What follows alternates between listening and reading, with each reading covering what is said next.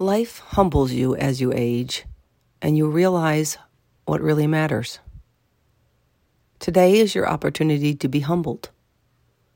Today is the chance to stop focusing on what doesn't matter and start focusing on what will move you forward with grace, dignity, and love.